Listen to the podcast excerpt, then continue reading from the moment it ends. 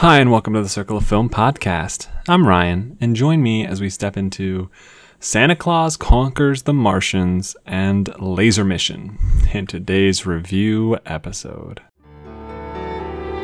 I can show you the world. Just take a look through my eyes.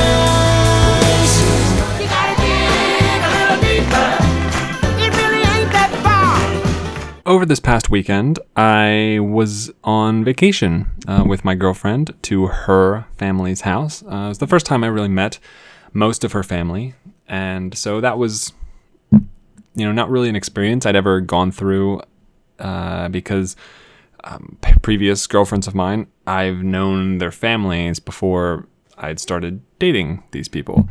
And that was not the situation with my current girlfriend, and hopefully always girlfriend.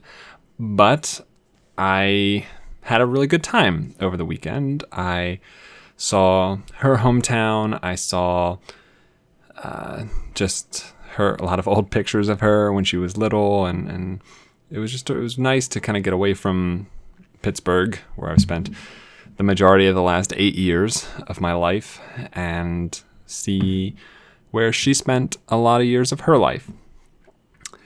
However, I learned while I was on vacation that many years ago, she and her father discovered this eclectic.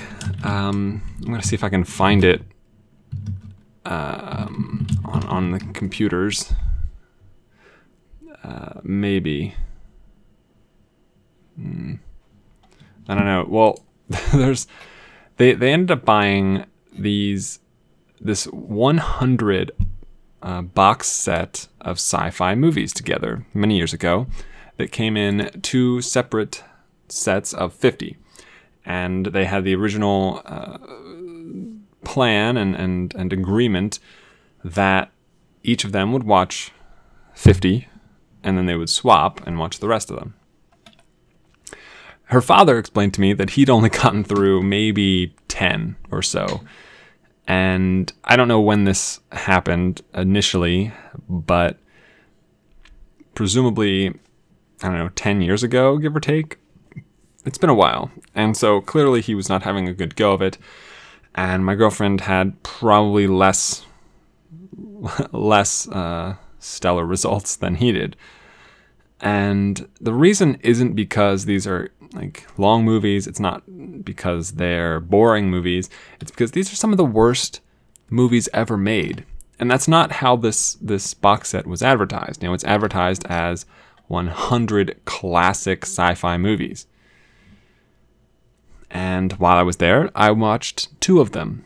Uh, we watched one Saturday night, the night we got there, and Monday night, uh, the night before we left, yesterday. And the first movie we watched, uh, which I've already and I've already you know went through the titles. The first one was Santa Claus Conquers the Martians, and the second is Laser Mission. And so today's episode, I'm going to kind of talk about these two movies and just how awful I think they are, because man, they are some of the worst movies. Two of the worst movies I've ever seen. They are each the worst movie of their respective years by a significant margin and some of this stuff you, you can't even make it up. It's so bad. You, you you couldn't try to make a movie worse this bad in in a lot of these instances. So here we go, and we're gonna do Santa Claus Conquers the Martians first. Santa Claus Conquers the Martians starts us off in a year much like the 1960s used to be. Uh, you know, this movie came out in 1964. Presumably, it takes place in and around 1964. And the the premise, the plot, uh, you you see these two Martian children watching TV, uh, or as their parents call them, Earth programs, and they are noticeably depressed. They're watching programs about uh, newscasters talking about Santa and Santa coming to visit and Santa coming to bring gifts and, and joy and happiness to all those uh, around. But the kids, not happy because Santa only brings presents to kids on Earth. and uh, you know, Martian children don't have a Santa Claus and really don't know what Santa Claus is, which kind of is which already starts us off on a on a on the wrong foot because they don't even know like all they know is Santa brings joy and gifts, I guess. And it doesn't even seem like these kids have gifts and and like play with things. They're they live very mediocre like mediocre and uh, you know, not even uh, uh, what's the term I'm looking for? Um, physical goods. Uh, they don't. They don't have that stuff. They don't have material material goods. They don't have material goods in their lives. You know, their food are is pills. They don't eat real food. They eat pills of food. So I don't strange. It's weird. It's really weird. And and but uh, it just turns out that these two kids, their father is the leader of the Martians. And so he realizes that there's a problem. He convenes a council of, I want to say four, maybe five Martians, and they meet up with, uh, I guess you could only call him a, a Yoda esque figure who is the ancient Martian who has been around for 800 years. And ah, man, I wish I knew what his name was, but I don't see it on here.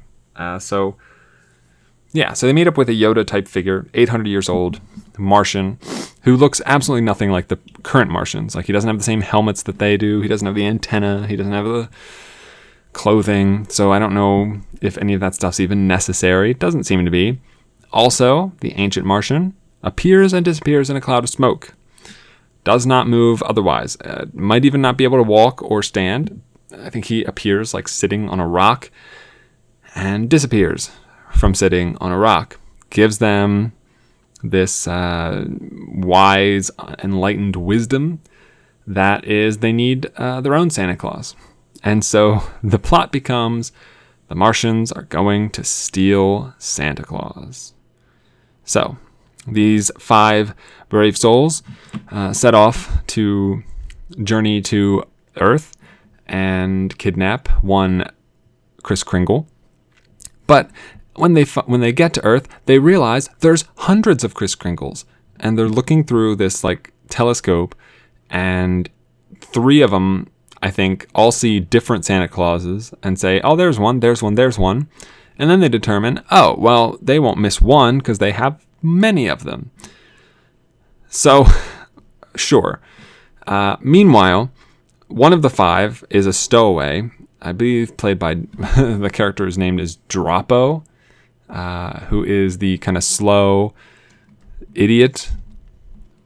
And he basically stows away in what the movie shows us is a box or or what generally should be like a panel, a, a systems board of wires and lights and buttons and, and things that provides the Martian spaceship with a radar blocking shield, affectionately termed the radar box.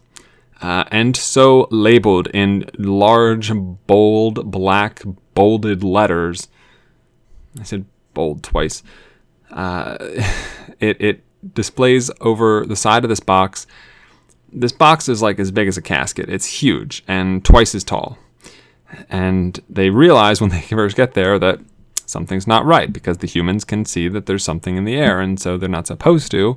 So clearly the radar box is malfunctioning because there's someone in it, and that's this guy stowing away. So, radar box, uh, ridiculous, absolutely ridiculous. One of the best parts about this movie, the radar box, because it doesn't make any sense. Why, why is it so big? If there's a person that can fit inside it, why does it have that much extra space? You know, spaceships are designed for functionality and to condense space as much as possible okay. What ends up happening is the Martians land and they discover two kids who, prior to the Martians entering the scene, were talking about what would happen if a Martian appeared before them. What a coincidence. And so the Martians ask them to take them to Santa Claus, mentioning that they think that the Earth has too many of them. And the kids are like, no, no, no. There's only one Santa Claus. The other Santa Clauses are just Santa Claus's helpers. Naturally. So the Martians take the kids, kidnapping them, and go to the North Pole, where they find Santa Claus. And the kids stowing away in, you guessed it, the radar box, or stowing away is not the right term, but like hiding in the radar box, overhear their plot to kidnap Santa Claus. And they determine they've got to warn him. So they do. But it's too late because the Martians have released uh, this this robot thing uh, called man. I wonder if I can find that in here anywhere. Um,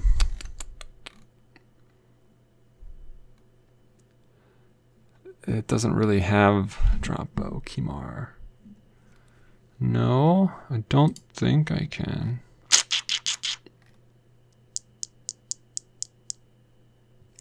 I don't remember the name.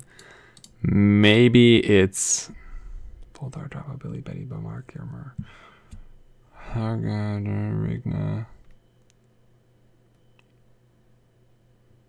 Ah, jeez, I don't remember the name of the robot, but they send this robot in that becomes immobilized as first it catches the kids who've escaped. Then it becomes immobilized when it enters the toy shop because it's a toy. Yeah, it, it, it turns into a toy when it enters the toy shop because Santa Claus sees it as a toy. Meanwhile, outside of the workshop, there's this human looking like uh, this human shaped polar bear that attacks everybody for no reason and of no consequence. Inside the workshop, the Martians pull out these laser type guns that shoot freeze rays. They, and, you know, to quote Dr. Horrible, not an ice beam, not an ice, not an ice ray, no, a freeze ray. So it stops the people. It doesn't ice them or, or freeze them in that sense. It just makes them immobile. He does that on like two of the elves there, and I think he also does it. They do it on Mrs. Claus. They kidnap Mr. Claus, Santa Claus, take him and the children back to Mars. Uh, with not without multiple attempts to kill Santa Claus and the kids along the way by the bad Martian who wants to who thinks this is all the wrong idea and thinks this is stupid. So so uh, you know the the they get to Mars. The Santa Claus starts making toys for the Martian children. You know, there's a scene where the kids are sitting there, sad, down looks on their face, and the parents say, "Look what we brought you!" And in walks Santa Claus, and he looks at the kids does not say a word, and starts laughing. Uh, just laughing. And as you know, laughter is infectious. And so the kids also start laughing. And snap your fingers, everything's okay. The Mars is happy again, Santa's happy again, and he's free to go back home. Except he isn't, because they're going to keep him on Mars forever to manufacture toys, to turn to make the kids happy, and uh, because now there's a Martian Santa Claus. And of course, as things turn out, you know, the movie ends up with uh, the Martians finding their own Santa Claus and Santa being able to return back to home. Uh, pretty, pretty awful. It's very short. It's only like 80 minutes long, and uh, it's it's it's oh man, it's it's nigh unwatchable, nigh unwatchable. For reference, it has a 1.7 on Letterboxd, which is insanely low. It's a 2.5 on IMDb and is currently ranked the number 77th bottom rated movies of all time, uh, which is insane. Uh, it's it's so poorly, poorly, poorly rated. And from me personally, I gave it a one. Uh, it's which makes it 11 points lower than the next lowest movie from that year, which is The Cage. Uh, it's a short film that is described by me as a bunch of experimental symbols.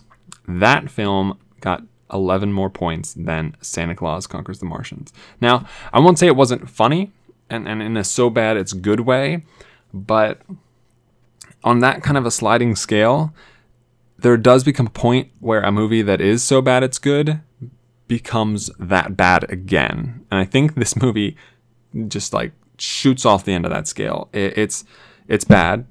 Then it becomes so bad that it's funny, and you know, like the radar box, everything involving the radar box is hilarious. You know, just the just the the terrible, terrible dialogue, the the mannerisms of all the characters, the inconsistencies throughout different scenes, uh, the the lack of continuity. It ultimately ends up further past the so bad it's good realm and becomes just bad again.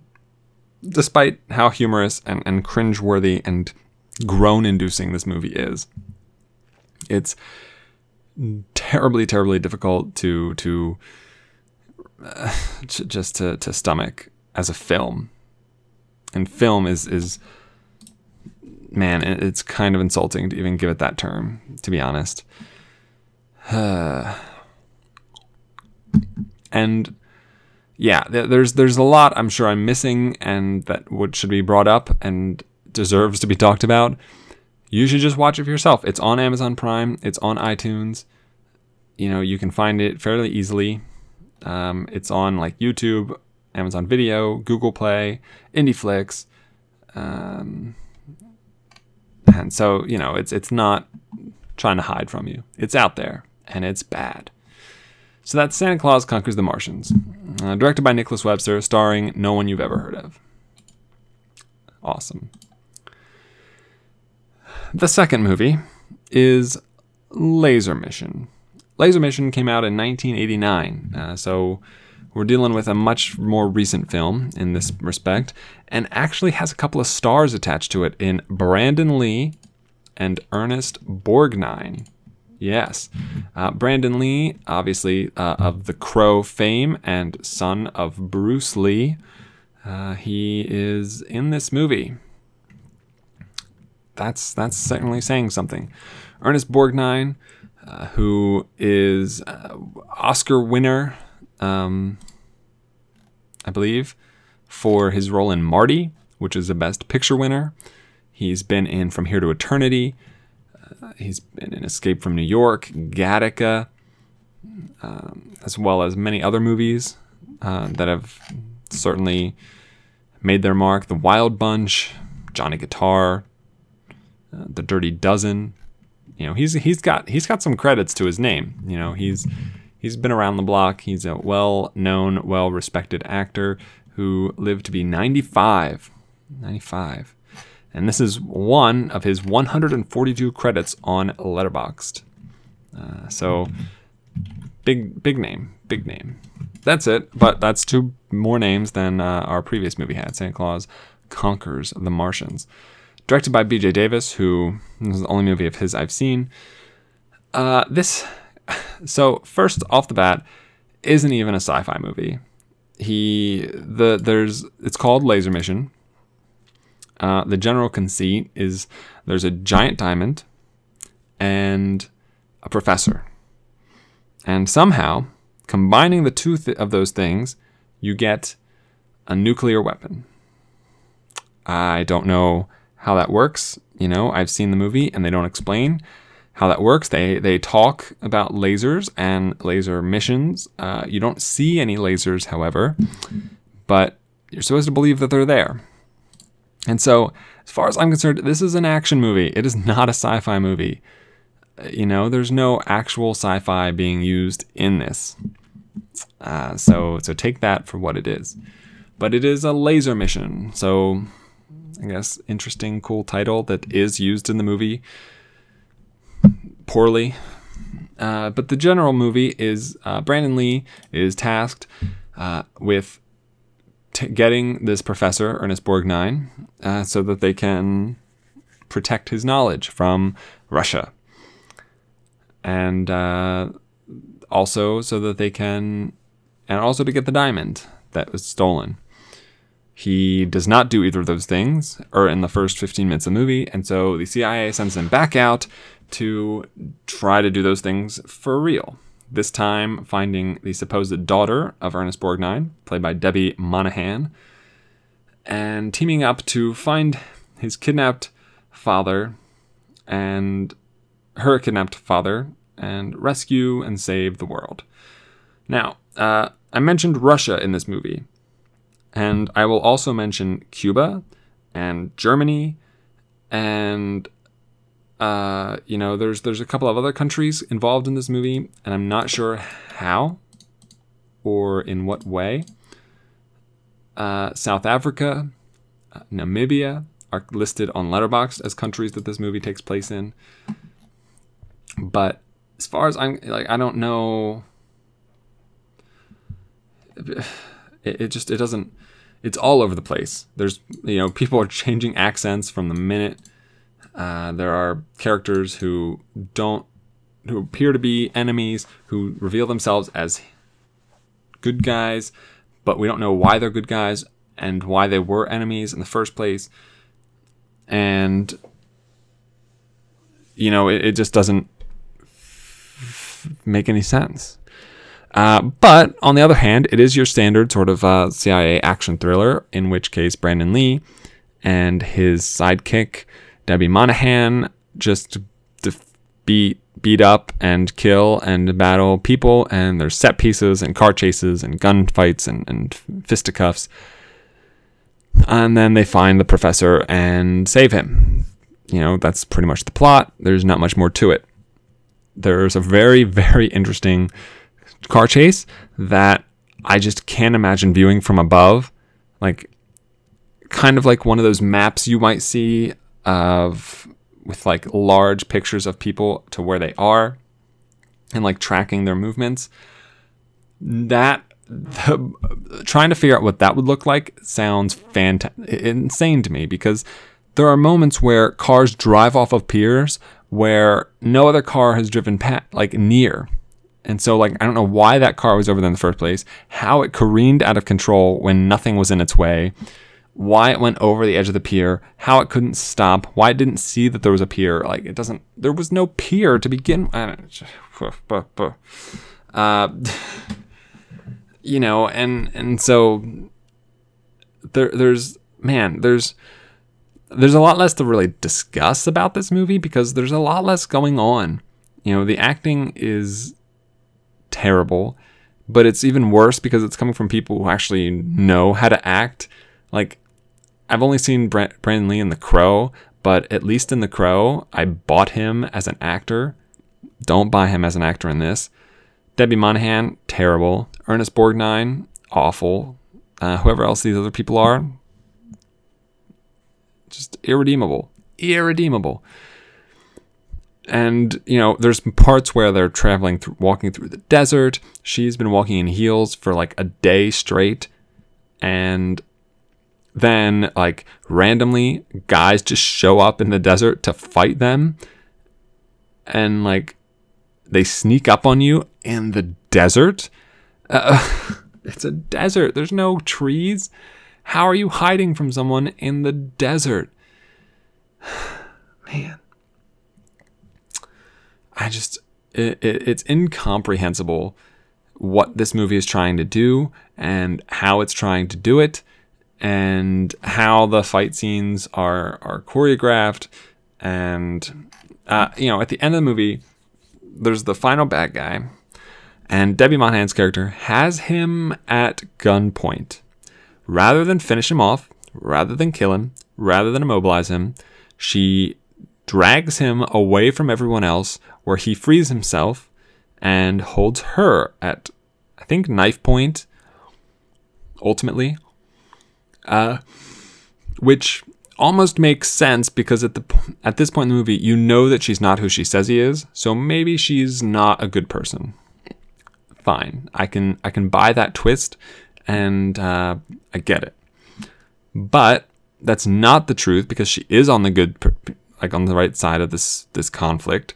So I don't know why she's failing to to do what needs to be done to this guy and puts herself in, in danger just to make Brandon Lee have to save her. Like that's clearly what happened because clearly she's a woman and couldn't do enough herself because this is 1989 and if she would have, you know, been able to pull it off by herself, then why do we need Brandon Lee? And you know, because you know, just, just, I don't want to keep talking about it. It's bad. Don't watch it. They're both bad, but I mean, free feel to watch it. I guess I don't. They're fun. They're really hilarious, uh, for all the wrong reasons. Speaking of which, Laser Mission from 1989, as I mentioned, worst film I've seen from that year. I gave it a four. Uh, so four times better than Santa Claus Conquers the Martians, uh, which puts it 10 points worse than the previous worst film from 1989, which is How to Kiss, uh, which is a short animated film. Um, it's only six minutes long. Uh, but that's that's uh, Laser Mission and Santa Claus Conquers the Martian. And uh, one other thing I wanted to uh, go through, and this pertains to Santa Claus Conquers the Martians, is there's a poster for Santa Claus Conquers the Martians on Letterboxd. I don't know if it's. Uh, I'm guessing it's on IMDb as well. No, it's a different poster on IMDb. So on this particular poster, uh, it says Santa Claus brings Christmas fun to Mars. Blast off for Mars with Santa and a pair of Earth kids. Science, fun, fiction at its height. So completely ignoring the fact that he's kidnapped. But then at the bottom it says C colon. The Martians kidnap Santa. Santa's North Pole Workshop. The Fantastic Martian Toy Factory. Earth kids meeting with Martian kids. Spaceship journey from Earth to Mars. Santa turn Mars robot into a mechanical toy. That's the movie. That's the whole movie. That it's it's bonkers. It's absolute bonkers. Santa turned Mars robot into a mechanical toy. He looks at it and calls it a toy. Is Santa magic? I mean, he must be. He fits through chimneys reportedly, and you know we don't see any of it because they don't have a freaking budget. But spaceship journey from Earth to Mars. They're in a spaceship. We don't see the outside of it. I think we might see it, the outside of it, but for like 20 seconds. Uh, man, Earth kids meeting with Martian kids. I think they just like laugh at each other and like greet each other. The Fantastic Martian Toy Factory, which makes no sense. They they rewire it in the movie, and so Santa tries to create a baseball bat, and a baseball bat comes out with a tennis racket head instead of the end of the baseball bat. Or they try to make uh, a doll toy and a teddy bear, and the bo- they both come out with their heads swapped. Oh man, I don't.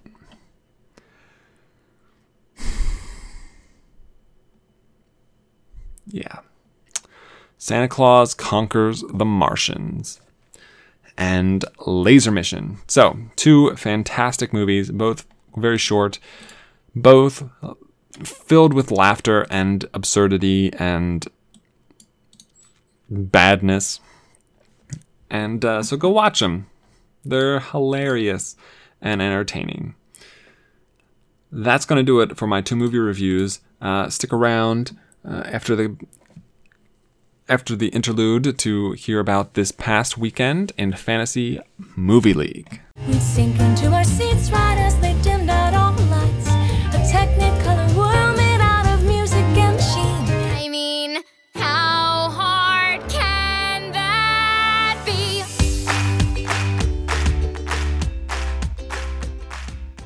Week two of the Fantasy Movie League's fall 2017 season is in the books, and uh, there's been quite a bit of uh, movement in the fan- in the Cinerealists Fantasy Movie League.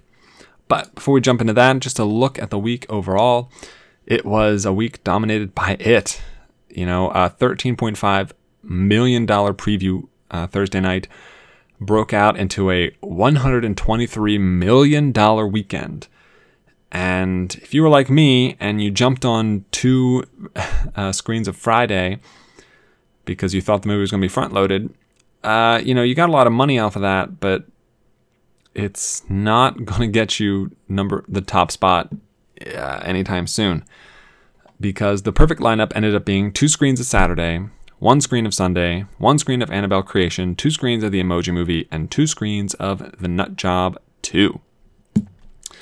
Uh, Saturday, Saturday only it taking the best performer this week, uh, and Sunday having a great day too. Both of them were about hundred thirty thousand dollars per FML buck, which is very very high. Whereas Friday uh, was about 103, 104 uh, thousand dollars per FML buck. So there's a pretty significant gap there. But all in all, they uh, yeah, the, the movie did amazingly, amazingly well. And only seven people in the whole website got perfect cineplexes. Uh, so, not a lot of people really, you know, clued in to what was going to make the most money. But there were, uh, there was a pretty big range of lineups in the Cinerealist League. And so, let's just take a look at that. So, um, winning the league uh, for us is uh, someone who's just entered the league. This is their first week in it. So they missed week one, uh, but joined us for week two. And uh, given the fact that they won this week, I'm including them in this season because um, they might have a hole to dig themselves out of, but uh, at this rate, they're on track to do so. And that is the infamous. The infamous, if I just take a quick cursory glance at their history, uh, they finished in the top 400 in summer this season, uh, finishing 398th overall, uh, which is very good, I would say. Uh, you know, that's nothing to scoff at. Um, and um, see, I'll try. I'll go back to spring as well, just to see how they did on spring. Da, da, da. So in spring, they finished 14,432nd, which indicates to me that this was their first season, and as it is, yes. So they didn't even start until week 11 of spring, which makes perfect sense. Uh, so, spring. Uh, summer had a great summer season. And now moving on to the fall, joining the Cinerealist League. Awesome. Welcome. Number two, uh, so the infamous had Saturday, Saturday, Sunday, but instead of uh, Annabelle, Emoji, Emoji, Nut Job, Nut Job, they had Spider Man three times and Nut Job twice. So they didn't miss by much, but that's a big $5 million difference, uh, roughly. Uh, number two for us this season, or this. Uh, this week was Kirstine H. Jensen Cineplex, who had one Saturday, two Sundays, and five screens of Annabelle followed up by last week's winner, Xanadu's Fantasy Picture Showcase 3, who had two Saturdays and six Annabelles. Next up, you had uh, previous winners Rybone and Keel Music tied in fourth, with Friday, Saturday, Annabelle, Annabelle, and four Spider-Mans. Uh, in sixth, The Flex, Friday, Saturday, Annabelle, four Dunkirks, and a Despicable Me, three.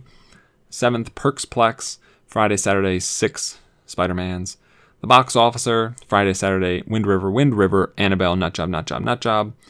Uh, Derek, uh, who had Friday, Saturday, Hitman, Leap, Dunkirk, Despicable Me, Despicable Me, and Nutjob. And rounding out the top 10, Cinemedia Theaters with Friday, Saturday, and six Logan Luckies.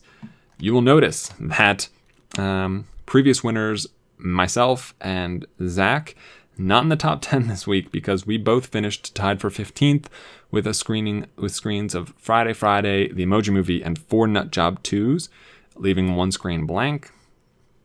Uh, and uh, you also did not hear James, who screened six Home Agains and two Hitman Bodyguards. And uh, yeah, so not a great week for us. Some of, some of the big ones. Two, two of the four previous winners not doing so well. However, on the whole, uh, that changes the season rankings uh, to Xanadu's Fantasy Picture Showcase number three holds on to the lead with 182 million.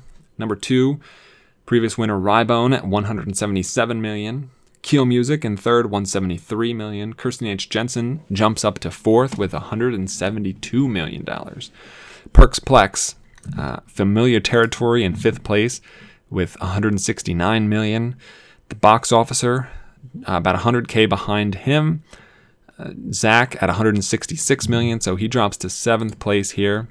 Uh, currently, his lowest per, uh, placement to date.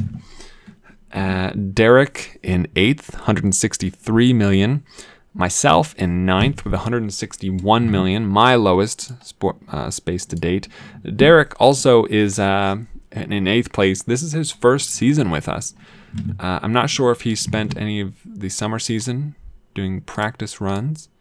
He did. He did. He did participate in some of the summer season, uh, but this is his first full season in the Cinerealist League. And uh, eighth is a good, good launching off point for sure. And rounding out the top ten on this season is Sven Cinema with 160 million dollars. So only 22 million dollars separates the top ten right now, which isn't a lot. You know, it, it's definitely uh, n- not generally going to be surpassed, uh, gained in a week, but is certainly a hole to be that can be dug out of. Uh, speaking of which, pointing this out, uh, hopefully James is listening to this. James, uh, through his first two weeks, has uh, rally tallied 121 million dollars, which is fine. Uh, it's good enough for 18th place right now. Uh, however, uh, last week's winner, the infamous, who has not who missed week one, is currently in 17th place with 129 million.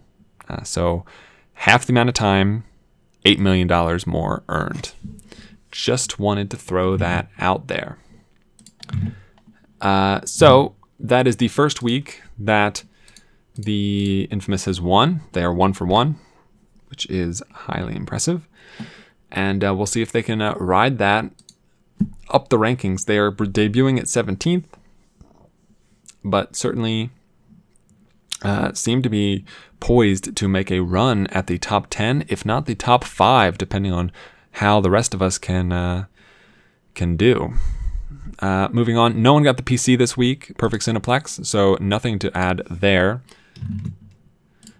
And uh, then best performers, there were a maximum of two that you could get this week, and the only person in the se- in the site for our league that got that was the infamous.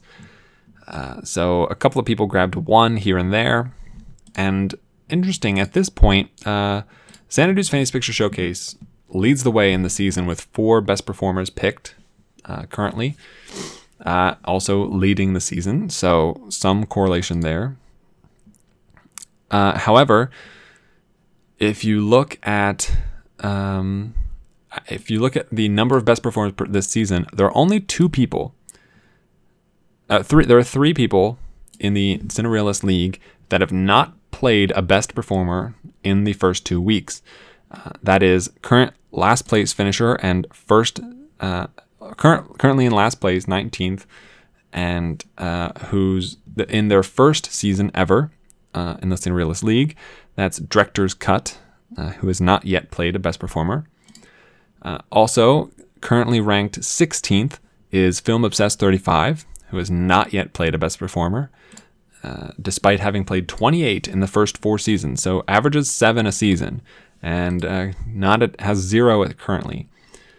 And the third person is actually me. I have not yet played a best performer, um, which is a big reason why I'm in ninth and not further up the list. Uh, I got really trigger happy about this Friday thing last week, and uh, that cost me a bit, a bit of money, unfortunately. So we're gonna see if I can right that ship. Uh, but it's uh, it's it's tough. It's not an easy thing to do. So, all that being said, um, just wrapping this up here. Uh, if we look at the overall power rankings and how they relate to uh, this current season, Kill Music remains in first. Uh, he's got a score of 15.95 and currently placed third right now. Uh, I'm still in second, but I've dropped down to 11.9. Big gap there uh, with my current position of ninth. Rybone has actually overtaken third place uh, with his current second place finish. Shawban has dropped down to fourth. In seventh, Perksplex yeah, still in fifth as ever. Uh, Swagner, who is, I believe, not participating in this season, uh, his Cineplex auto filled in for itself this past week. So I currently have him not in this season. He is currently ranked sixth overall, though. Xanadu has made a huge leap up to seventh uh, with his current first place finish, and uh, that would be incredible. You know, like I'd been hypothesizing from the beginning that one of the four previous winners was going to win this season, and I'm still I still think that's the case, but looking at the current rankings for this season, you've got um, you've got Xanadu in first place, who has never finished above seventh, so that's already impressive. Uh, Rybone and Keel Music are in second and third, but then Christine H. Jensen's currently in their best spot yet in fourth. Perksplex still in fifth. You know, never counted out. The box officer showing their best season in sixth. Uh, Zach's in seventh. Uh, Derek is debuting himself in eighth right now, which is very impressive and definitely has room to grow. Uh, plus, you know, I would not count out the infamous who might be in 17th right now, but that's like they're not in last and they missed the first week. So certainly, certainly uh, a lot of ground to be covered and gained by a lot of people. Um, you know, myself included. Hopefully, this includes James, who is currently tying his lowest performance in a season to date. And uh, we all want to see everyone else do well, don't we, guys? So, just a small preview for this week. If you haven't checked out what's coming up, it is now solidified as a single screen worth $800. Uh, you've got American Assassin and Mother debuting this week at $167 and $143 respectively, followed by holdovers like Home Again, Hitman's Bodyguard, Annabelle, Wind River, Leap, Spider Man, Dunkirk, Logan Lucky, The Emoji Movie, Despicable Me 3, and Girls Trip. Rounding out the 15th slot is Best of the Rest. Priced at the same level as Girls Trip, uh, Best of the Rest just becomes whatever movie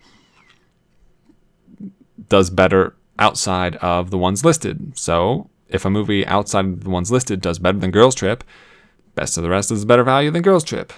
And uh, depending on theater counts, Best of the Rest could end up being the movie to pick. So keep that in mind.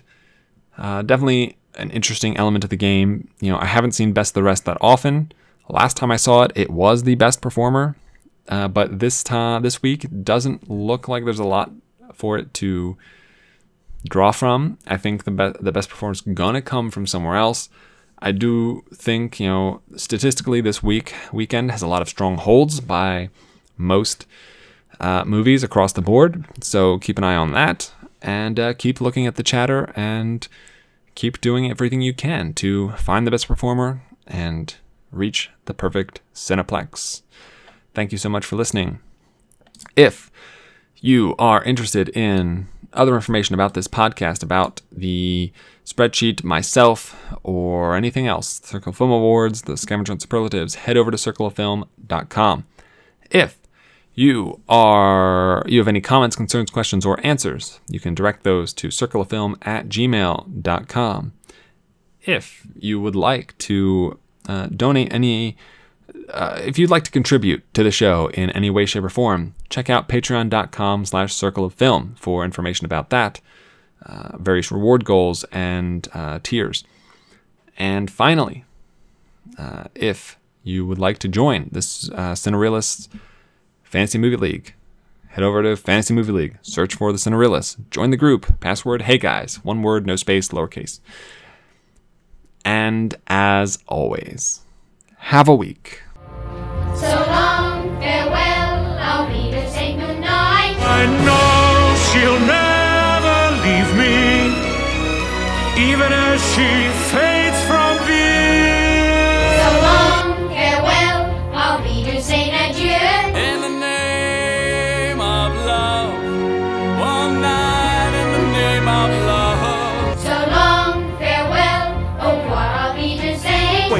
Wait a minute. Wait a minute. So long.